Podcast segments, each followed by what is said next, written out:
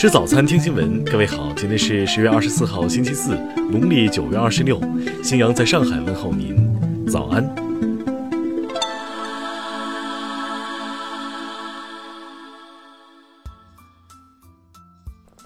首先来关注头条消息。今年八月下旬，济南市两位村民上山时发现一名被活埋的男婴，两人随即拨打了幺幺零报警电话，并将男婴送往医院救治。十月二十号，孩子的爷爷主动到当地派出所交代问题。孩子的爷爷称，被活埋的男婴被查患有多项疾病，家人选择放弃治疗，并带着孩子回了家。不久发现孩子死亡，孩子奶奶遂用土办法进行了厚葬。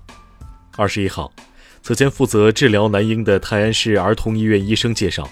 男婴脊柱存在异常，但入院后男婴体征逐渐平稳。男婴父亲及家属却要求出院。出院时男婴还有呼吸，医生也并未开具死亡证明。医生说，当时孩子的家属询问过孩子以后是否会瘫痪的问题。律师针对此案表示，本案中。小孩被查患有多项疾病，家人放弃治疗后，在小孩没有得到医院确认死亡的情况下将其埋葬，存在剥夺他人生命的主观故意的可能性。但由于意志以外的原因而未能得逞，系犯罪未遂，可比照既遂犯从轻或减轻处罚。听新闻早餐知天下大事。最高法消息，二零一四年以来，在依法防范和纠正冤错案件方面。各级法院按照审判监督程序再审改判刑事案件达八千零五十一起。二十三号，中央国家机关住房资金管理中心发布公告称，即日起，职工办理住房公积金提取业务时，不再提交纸质提取申请书。近日。外国人过境免办签证政策再次扩大适用范围，目前全国共有二十三个城市、三十个口岸对五十三个国家人员实施该政策。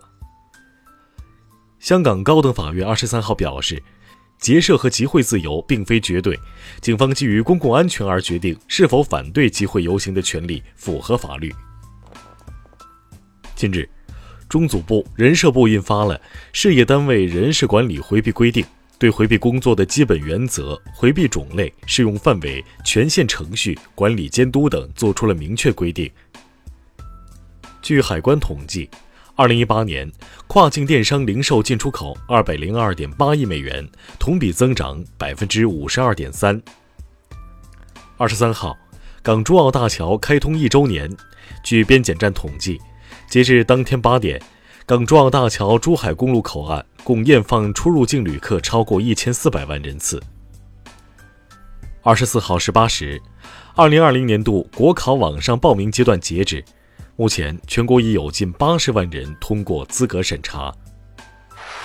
下面来关注国际方面，美国驻乌克兰代理大使二十二号证实，特朗普对乌克兰的军事援助提出了交换条件。乌克兰总统泽连斯基必须公开宣布调查拜登及其儿子。二十二号晚，英国脱欧协议法案在二读中通过了议会投票，但是议员们否决了一项为时三天的加速脱欧协议立法的时间表。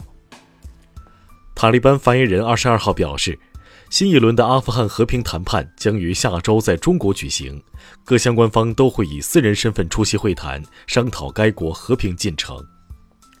土耳其总统与俄方就土叙边界局势达成新协议，再给库尔德武装一百五十小时撤出土叙边境，同时俄土将在叙利亚北部联合巡逻。二十一号和二十二号，印度空军通过移动平台成功试射两枚布拉莫斯地对地超音速巡航导弹。韩国环境部表示，根据第二次气候变化应对基本计划。到二零三零年，将把本国的温室气体排放量减少百分之二十四。当地时间二十二号，智利暴力示威运动已经导致十五人死亡。智利总统皮涅拉公开向民众致歉，同时宣布了一系列改革措施。联合国儿童基金会二十二号表示，该机构今年初发起的人道主义募款，至今仍有近一半资金尚未到位。这或将导致数百万儿童无法获得健康、教育等基本服务。下面来关注社会民生。二十三号，因屏下指纹存在安全漏洞，微信、支付宝确认已关闭三星 Galaxy S 幺零等机型指纹支付功能。深圳市场监督部门日前通报，量子波动速读培训机构涉嫌违法，目前已依法对当事人发出询问通知书，并将持续立案调查。蜂巢公司日前回应刷脸技术漏洞问题称，刷脸取件是小范围推出的测试版本，已第一时间下线，并未影响用户收件安全。近日，云南怒江两名扶贫干部工作途中因交通事故坠江失踪，目前怒江州有关部门正在有序开展各项搜救工作。因不满交通处罚，铜川一网民杨某某在网上发表了侮辱殉职辅警的言论。二十二号，西安警方依法对杨某某予以行政拘留处罚。下面来关注文化体育。二十三号二十点，亚冠半决赛次回合，广州恒大零比一负于浦和红钻，无缘决赛。军运会男篮比赛继续进行，中国队在小组赛最后一场比赛中以八十比六十四击败卫冕冠军卡塔尔队，从而以四战全胜小组第一名的身份出线。近日。北京某地铁站附近现古墓引发关注。北京市文物局二十三号表示，目前已发掘古墓葬七十座，初步判定为明清时期普通墓葬。今年是文艺复兴巨匠莱昂纳多·达芬奇逝世五百周年，法国巴黎卢浮宫将从二十四号起举办达芬奇绘画生涯回顾展。以上就是今天新闻早餐的全部内容。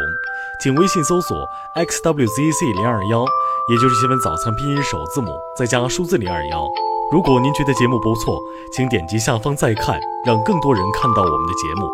一日之计在于晨，新闻早餐不能少，咱们明天不见不散。